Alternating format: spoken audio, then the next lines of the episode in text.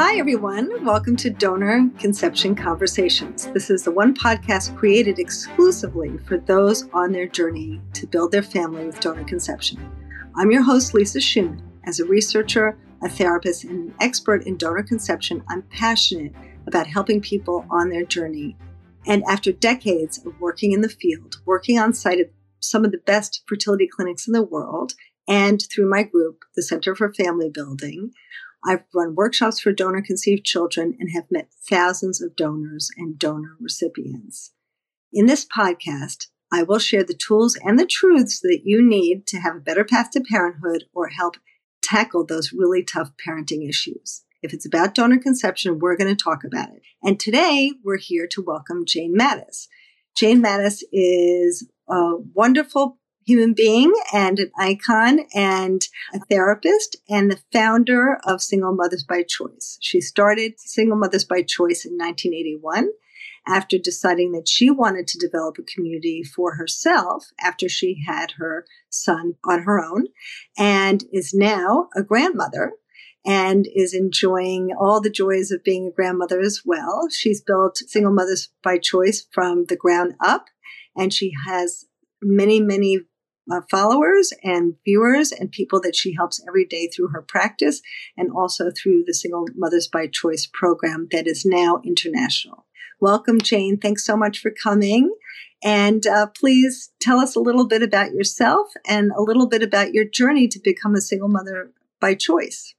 Thank you so much for inviting me, Lisa. I'm happy to be here. I, as you said, started Single Mothers by Choice after I became a single mother by choice. And I felt I needed a little community for myself of people who actually understood what it was like to be the sole parent 24 7 because I found that other people didn't quite get it. I mean, they sort of got it, but they really didn't get it. We really uh, were lucky that we found each other in 1981 before internet, before email. It seems like a miracle looking back on it. And the mm-hmm. other reason I, I wanted a community was to help my son by him seeing that there were other families that didn't have a daddy in the home, you know, just like our family. Now, I felt that would be important to him. And it turns out he told me recently that it was actually very important to him, that he just took it for granted that there were all kinds of different families. So that was how it started. It's wonderful. And Jane, we've known each other for a really long time, I guess, like maybe two decades now, right? When I was working with Reproductive Medicine Associates of New York, and uh, you came in and were so generous with your time as you are today and always, and talked a lot uh, about what it's like for people to be single parents by choice and, you know, since then, you've come in to help me talk about other subjects. You worked with me at Reproductive Medicine Associates of Connecticut, which is now Illume Fertility, and we've got, given talks together there. So we've been together kind of through the years watching everything change and watching the evolution of donor conception. What do you see as some of the things that have been really important to your um, audience and to people who are pursuing donor conception to be a single mother by choice? This is totally not a medical or technological change, but I think the most important change is the knowledge and understanding of the world about donor conception. I think, you know, when, when I first heard of it, I, I, it was like a shock to me. I didn't know there was such a thing in uh, 1980. And um, most people didn't know about it. They would ask, what is that? When it, it was just such a, a complete mystery, I guess is the word to people. They just didn't know what to think, what to make of it. Seemed very controversial at the beginning. And little by little, over the 41 or so years that Single Mothers by Choice has been around, it seems like everybody now knows exactly what it is and either knows somebody who used it or knows somebody who knows somebody who used it. Mm-hmm, you know, mm-hmm. it's, it's just, um, just another way to get pregnant. And I think along with that has come a new kind of phenomenon, which I've only seen in about the last four or five years, where women in their 20s who are not up against the clock, as was the original population that we saw, uh, where their fertility were 36, 37, for 35, their fertility was starting to diminish. That was usually the reason people turned to donor conception and single motherhood by choice. But now we're finding women in their mid to late 20s who are exploring the option of whether perhaps to have a child when they're younger and to therefore have, for one thing, the, the possibility of having more children. Many, many more people are having two children than I think it's probably a majority now almost. Wow. It used to be, yeah, it used to be uh, like, wow, if I can do this with one child, I would be thrilled. Now it's like, well, I would really like two, maybe three. And wow. Uh, yeah. And the younger women are saying, I'm not sure that the traditional order of things is the right one for me. You know, job, career, you know, finish your education, get a job, get your career established. Somewhere in there, if you're lucky, get married and then have a child, by which time you are up against a lot of possible fertility challenges. So women are actually considering whether they want to change that order and maybe have children in their late 20s, early 30s. Yeah, I think that's so uh, important for people to hear because uh, so many women that I meet, and I, I suspect you hear the same, feel that, well, if I'm not going to meet a partner, then it's never going to happen, right? And I think the way that we're seeing the world is so different now, right? There are all different kinds of families, all different ways to build a family, all different ways to think about your family. And as you're saying, these w- women who are pursuing single parenthood are having two and three children and saying, okay, maybe I'll find a partner later, maybe I won't. They have all so many choices. And right. it's so wonderful for women to to feel that freedom, I think. Yeah. I wish I had a dollar for every woman older generation who came up to me in the, the earlier days of single mothers by choice, especially, and said, I wish I had done what you did, but I got married and divorced instead.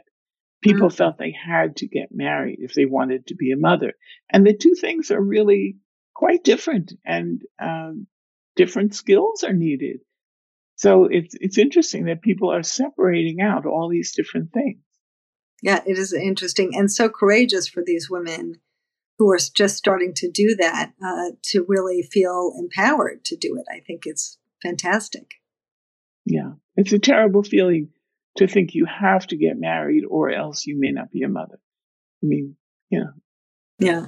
And you helped to change that for so many women, Jane. You and the organization that you built from the ground up is so phenomenal and really changed, I think, the lives of so many people because they did have that uh, power because they felt anchored to a, a, group of people who could help them feel good and supported and didn't feel alone. And that's I think, so important.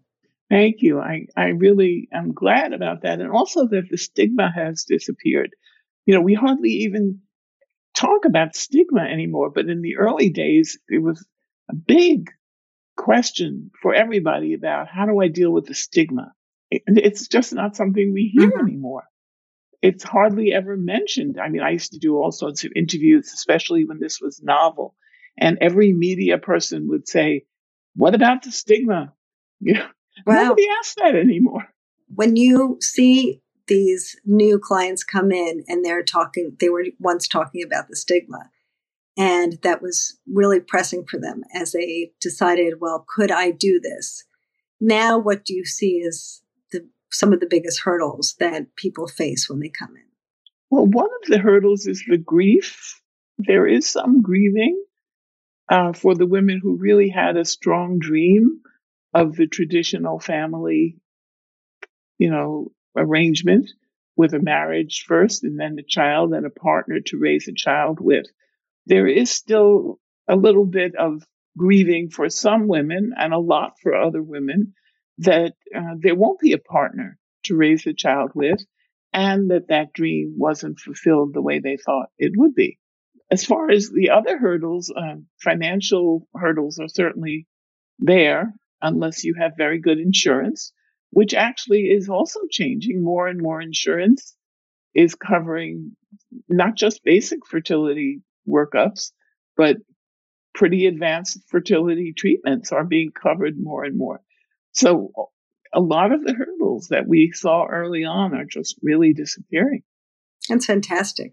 That's really great. So when people come in and they say, you know, I have some of these hurdles that I've got to overcome, like the grief, how do you find that they, because I'm sure a lot of our listeners will be curious about this, how do you find that they are able to bridge that gap? I mean, I su- suspect that having the support of your organization is a big part of it, right? Having other people to talk to. Are there other things that you find are very helpful for women to say, okay, I can do this alone? Yeah, actually, while you're grieving, you have to grieve. I mean, there's no way around it. But it helps to know that there's something on the other side. Mm-hmm. And what they get from the organization is that they they can go to meetings, they can be on our online forum, and actually see and learn about what they will be getting, mm-hmm. so that it's it's a big difference from just having to grieve a loss to knowing that you'll you'll have something new in its place. A new dream is possible. And it's really for people sometimes amazing. We hear when they go to meetings, they're shocked that these women aren't bedraggled and and complaining that the women are enjoying being mothers, that this is the mm. fulfillment of a dream. And in all honesty, not all married people feel that way. That's true about raising children. So you know we're we're in some ways a more upbeat, positive group of mothers than the average. I think. Well, I think um, you know, Jane, having that community is so great because for the average person who looks at the research, there's so much research out there that's negative about single moms because it's really about divorce moms, right? When you have all this strife in your life right. from your divorce, and there's so much research about that. I think it scares people and makes them afraid. So I think what you're saying is, is so poignant that that when people can see here's this community of people and they're really thriving, it really helps to kind of anchor yourself. At least you feel like you can maybe get through it and you can pursue it, which is not easy, right? I mean, every part of it from choosing a donor to being pregnant alone is not the same as maybe right. your friends. So, right. Yeah. But that's the whole reason for a community is that you're not alone. Yeah. For example, on our online forum, we have cohort threads by cycle dates, by due dates, so that women who are uh, going through the fertility treatments, whatever they may be, on the same cycle are all on the same thread and they can track each other's success and grieve each other's uh, sadness when it doesn't work out and celebrate the happiness when it does work out. And the same thing with the, the due date, the trimester due date threads. Now, the women on those threads bond around the fact that they are going to give birth around the same mm-hmm. time mm-hmm. and they're not alone. So it's a big piece. This not being alone is one of our main goals as an organization because you're right. The hardest part is feeling alone. And that is why I created the organization because I didn't want to feel so alone. But I wanted to add something about the research, sure. if I could, that the, the, the better research, and there is some, has actually shown that children of single mothers do as well as the children of married couples and better than children of divorced couples. Makes perfect sense. So that speaks to what you were saying that you know there was no angst, there was no anger and and uh, tension and loss in the home. It's it's a home that's um, run by a mother who's achieved a goal and is very excited and happy to be a mother, and uh, so that really does help the well-being of the children. It's fantastic. That's great. And where do you see these, um, you know, single mothers by choice kind of feeling inspired by the potential for those women who want a partner, feeling inspired by other people who are saying, okay, I don't need to have a partner right now. Maybe I, I, I have the biological clock ticking, or I have the grandparents who want a grandchildren, or whatever is motivating me to do it now is kind of pushing me in the direction of having a baby now. But I really want to have a partner. So, how can I really think about that am I thinking about, you know, a year after I have the child, I can start dating, or two years, or mm-hmm. three years. What do most of your clients say? Well, there is a big section on our forum about dating. It's a very lively forum. And the gist of it is that you start dating when you want to sleep no longer alone. And for the first couple of years, a lot of people say, oh, they want mm-hmm. you to sleep.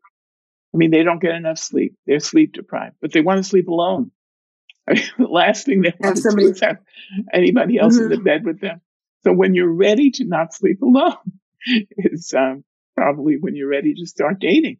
And for some people, it's sooner than others. It depends on how motivated you are, you know, like with anything else. But it's certainly possible and doable. And we have plenty of members who've actually gotten married after they've had one or even two children. So it doesn't rule out dating or marriage. That's great. That's fantastic. That's so interesting. that that's when people decide, okay, well, I don't want to sleep alone anymore. It's time.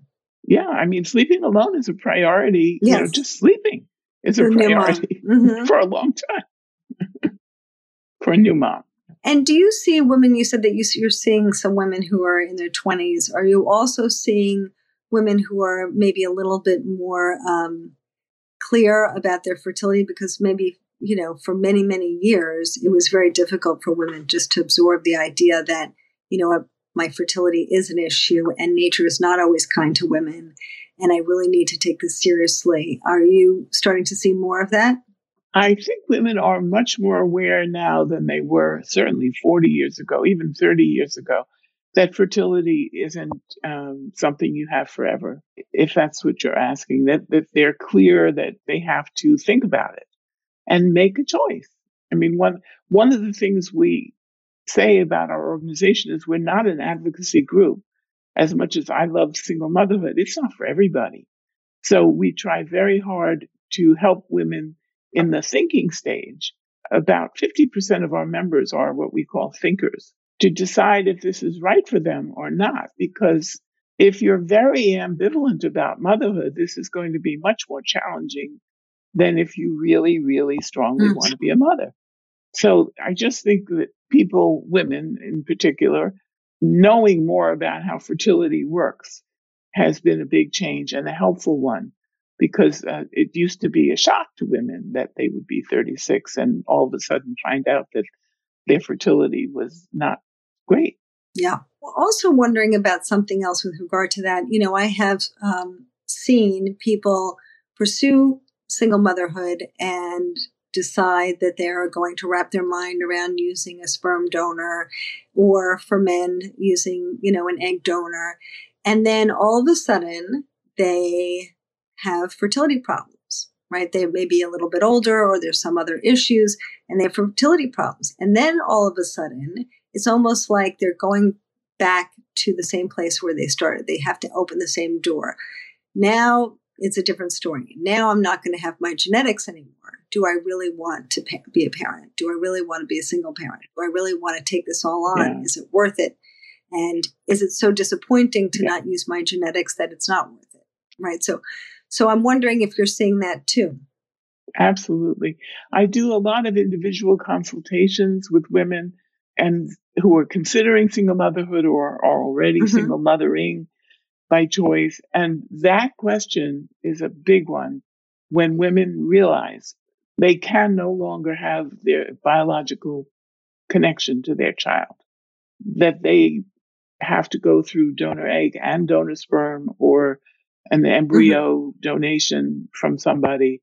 And it's a le- another leap of faith and another change from what we were always grow, taught to expect when we grew up. Of course, a mother has a genetic connection to her child. I mean, that's mm-hmm. what everybody assumes, right? And as you get older, you begin to learn that sometimes that's not possible. So it, it is a hard one, but I do find that with a little bit of help, people can get over that hurdle because, you know, when you think about it, look how people feel about pets. I mean, people adore their mm-hmm. pets. There's no genetic connection there. And they will go to all sorts of lengths to take care of their pets. And the child doesn't care about the genetic connection. The child will love the mother because it's their mother. And that's not a genetic role, mm-hmm. it's a social role, actually. So I think it is not that difficult to overcome, but it is a, another hurdle that some women definitely struggle with and have to come to yeah. terms with. So I have one person in my practice who decided actually that when she wanted to pursue single parenthood, she was fine until she couldn't use her genetics. And then when she realized she couldn't use her genetics, she said, Well, it's going to be so difficult for me to get over that hurdle that maybe the only way I can make peace with this is if I had a partner. So, where she once felt like having a partner was not going to be the most important thing, she could run her life by herself with a child and it's no mm-hmm. problem. Now, all of a sudden, the pain of not using her own genetics was so hard. She thought, okay, well, now I really want a partner. It's almost as if there was some kind of warmth or attachment lost in that discovery of not being able to use her genetics and somehow having a partner would kind of give her some more connection and love in her life. And so it kind of shifted everything for her. Right. Her priorities changed. Yeah. That's fascinating. Yeah. Yeah. And it does sound like some there might have been a piece in there of thinking that the love wouldn't be the same as it would be with a genetic child, right? yeah, I mean, she, you know, she understands the need for using an egg donor and felt okay with it. But all of a sudden now she thought, well, if I have to go through all of this, now I want to do it with a partner. So I'm going to start dating again before I pursue it. So I'm wondering, do do people come to you and have shifts like this? Like, you know, obviously, if they're looking at your website or they're coming to you for counsel, they they're they're thinking about it. Do you find that there are many people who get further along in the process either because they need um, an egg donor or because there's something else in their life where they say, okay, you know what? I thought about this, but I changed my mind. I can't do it. Sure. There are people who change their mind when they see it at meetings and they see that it is not an easy thing to be a mother, married or single. Um, honestly, I have a grandchild now and I see my son and daughter in law and my God, it's exhausting. Mm-hmm. I, I had forgotten how exhausting it is. My son is 42 now. It's a long time since I mothered a toddler. And uh, watching them, it, it, it's unbelievably exhausting. So, sure, some people get a real picture of what it's like and say, Whoa, I could never do this without a partner. And other people say, You know, it's just too much grief I don't want to give up the dream. I'm going to try harder to find a partner, perhaps like the person you were talking about, and then reconsider what I want to do. You know, is, is a partner alone enough, or do I want a partner and still try for a child mm-hmm. and hope for the best? You know, I mean, everybody has to really come to their own comfort level in this. I do want to restate that we are not an advocacy group and I personally don't think motherhood is for everyone, and single motherhood is certainly not for everyone. So, do you think that the people who actually pursue it, that they're, when you see them come in, it's very clear to them that this is what they want more than anything? You know, this is so important to them because I, I, would imagine it would have to be right. They have to make it a real priority. It's such so effortful. Once people make the decision, the tenacity is incredible. I mean, the things that people go through are, as you well know, physically demanding, emotionally demanding, uh, time consuming, expensive. I mean, it's, it's a really challenging path. And people, when it, I mean, I am just in awe sometimes of people's determination they just are not going to give up until they reach that goal or until it is clear as possible. I mean, it couldn't be any clearer. And maybe then they will give up or which you mentioned we might discuss also look at adoption, which is a whole nother area, which is complicated in its own way. Very complicated, yes. Yes. And has gotten more much more complicated, yes. Yeah. It's no picnic. No, it's true. And I, I, was also wondering, Jane, because you do see so many women who are um, pursuing uh, single motherhood. Do you think that when someone's choosing a donor, as you know, we've spoken about, it's so such a difficult process to think through. And as you know, I'm writing a book about this. It's hard for people to be practical, right? Even in the best of all possible circumstances where you have the partner and you have the finances and you have everything, whatever that is that you want, it's hard enough mm-hmm. to say, okay, I'm going to do this.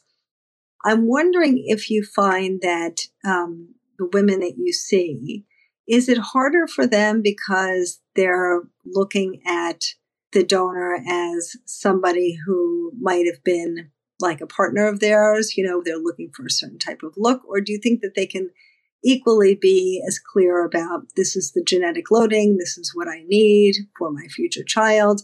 Do you think that that sometimes those particular those women that you were speaking about who want a partner but can't have one, that it's hard for them not to kind of say, you know, that's the guy that I would have picked for a husband or whatever? Sure. That's a much more comfortable choice. Oh, this is someone I can relate to. This is someone I would have wanted to date. This may even have been something somebody I would have married, wanted to marry. I mean, it's it's easier. It, it feels more comfortable. That's a certain kind of woman. There's another kind of woman that's very much more focused on how successful has this donor been in terms of mm-hmm. pregnancies, mm-hmm. where that's their priority. They want someone who's had a lot of successful pregnancies.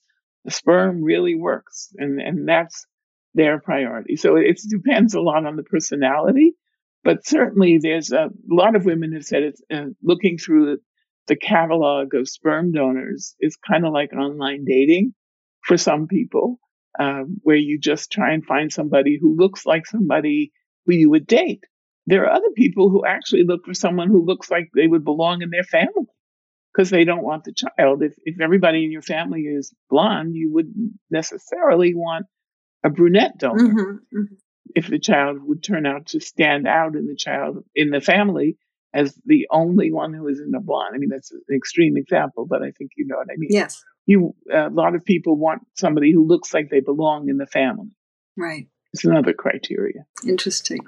And then the other question I, I, was really curious about, and we're going to have someone on the show who runs kind of a, a dating website for sperm donors um, I'm seeing a lot more of it in my practice, and I'm, I suspect you're probably seeing in your organization of known donation, where you have somebody that you know, either somebody that you're co-parenting with, or maybe a friend or relative, or somebody that you know who you want to be your sperm donor. Are you seeing that at Single Mothers by Choice? We are seeing that, um, not in great numbers. A lot of people consider it actually and then decide not to go ahead with it mm-hmm. because there are a lot of risks involved, you know, in, yeah. in terms of um, a known donor. If it's someone you've known your whole life, you know them, you, you have a pretty good idea of who they are, maybe less risky. Mm-hmm. If it's somebody you've met on a website and you really don't know them at all, it's extremely risky. Yes. In terms of possible um, I mean, you don't know if the person's being truthful. You don't know what the legal, potential legal issues could be that might come up later. It's just um, a lot of people, once they really think about it, we see that happening where they come in and that they're all, I really wanted to be somebody who I can at least say I've met mm-hmm. that isn't a total stranger. And then a large percentage of them change their minds. Change their also, mind. we should. When in the process while going through the thought process with the help of the other members who have also considered mm-hmm. it and or you know ruled it out for various reasons but there is um, a lot of controversy let's put it mildly about that approach yeah there's a lot and there have been a lot of um, you know stories about people online who you know, just want to meet the person, the recipient, and have sex with them, or yeah. you know, they they feel this mission to kind of spread their sperm around the world, and you know, they have right. a lot of unhealthy reasons for right. donating sperm. Right. Plus, the whole anonymity issue is changing. It used to be that donors actually were anonymous if, if they wanted to be. But now with Ancestry and 23andMe and, you know, similar places, it, it's highly unlikely that the person can stay anonymous. Yes. Because the minute you go for any kind of genetic testing that involves your child's genes, and if you go on one of those sites that give you information about the genetic connections, you're highly likely to find a relative of, of some sort. So they're not, there's almost no such thing as anonymous donors anymore. Yeah. So it's a, it's a really interesting time, isn't it? It certainly mm-hmm. is. And getting more interesting every day. I mean, we haven't even talked about donor siblings. Mm-hmm. Are you seeing a lot it's of discussions about that? Sure. I mean, when we first started, there was no such thing. I mean, people couldn't find, you know, there was no internet. Mm-hmm. There was no way to find the um, offspring, other offspring of the donor. Now it's very easy. And people are forming donor sibling groups on Facebook. There are many, many of them. And they're meeting and they're, um, mm-hmm. they're forming. I did some research uh, with Rosanna Hertz on the subject of the new extended family or the new, the new families which really is the extended family now includes the donor siblings who you are genetically related to, who you may or may not want to have a connection to. Just like in your actual biological family, there are people you might want to be more close to and people you might not want to be close to at all. Yes, absolutely. And we, for those listeners who are hearing this, we had Wendy Kramer, who's the founder of the Donor Sibling Registry, on. Uh, so I suggest we, we listen to that if you're interested in this topic. And also uh, Michael Green, who is a sperm donor who has a relationship with his offspring, with many offspring at this point.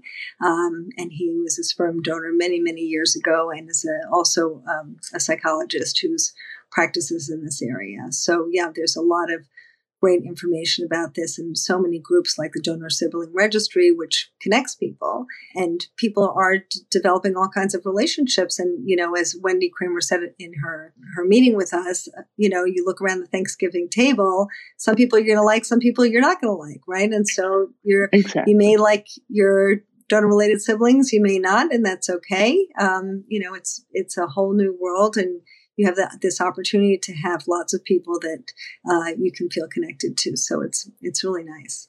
Yeah, it's also nice if it's driven by the child, because a lot of the children who are only children wanted siblings, mm-hmm. and so in in a way that fulfills a need potentially.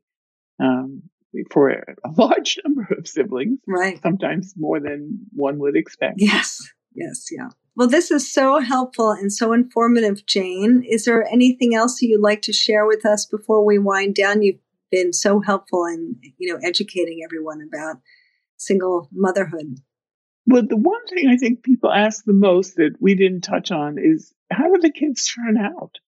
Mm-hmm. You know, now that we've been around for 41 years, we can tell you the kids turn out like all other kids. Um, slightly better, sometimes mm-hmm. because the mothers tend to be more educated than the average person. The fears that we all had that this method of um, their conception would be a burning issue for them and that they would be troubled by it and, and turn out to have all kinds of issues. I can tell you not happened at all. I mean, I think 41 years is pretty good evidence. Yes. If it, if it was going to happen, it would have happened mm-hmm. by now. And what we're seeing is the kids are just like all other kids. There are terrific ones, there are not so terrific right. ones, and everything in between. That's wonderful. And they're not upset about being donor conceived. Isn't that lovely? Isn't that nice to know? It's so important to know for our listeners that these children turn out great and also they ex- you know, they understand their donor conception story and they feel comfortable with it, right? Right. Really, research, can I just add one more yes, thing? please. Research research has shown that what a child needs to turn out well is at least one parent who is reliable, dependable, and loving. And in other words, a good attachment to one parent is what a child needs. Mm-hmm. And there's no research that seems to prove that the number of parents matters as much as the attachment. Yes. Well, that's great. And what a wonderful note to close on. Um, so thank you, Jane. Thank you so much for coming. I really appreciate it. It's always so nice to see you. I'm glad we can continue to communicate, and I hope you'll come on again soon. Thank you so much for having me. You're welcome. So, for all of you listening, I hope that you can um, subscribe to this podcast. That's how we keep going. And please uh, find us at familybuilding.net. We have a lot of resources there, and uh, you can sign up for our mailing list and be part of our community. We'd really love to have you join our community. So, thanks again, and thanks again, Jane.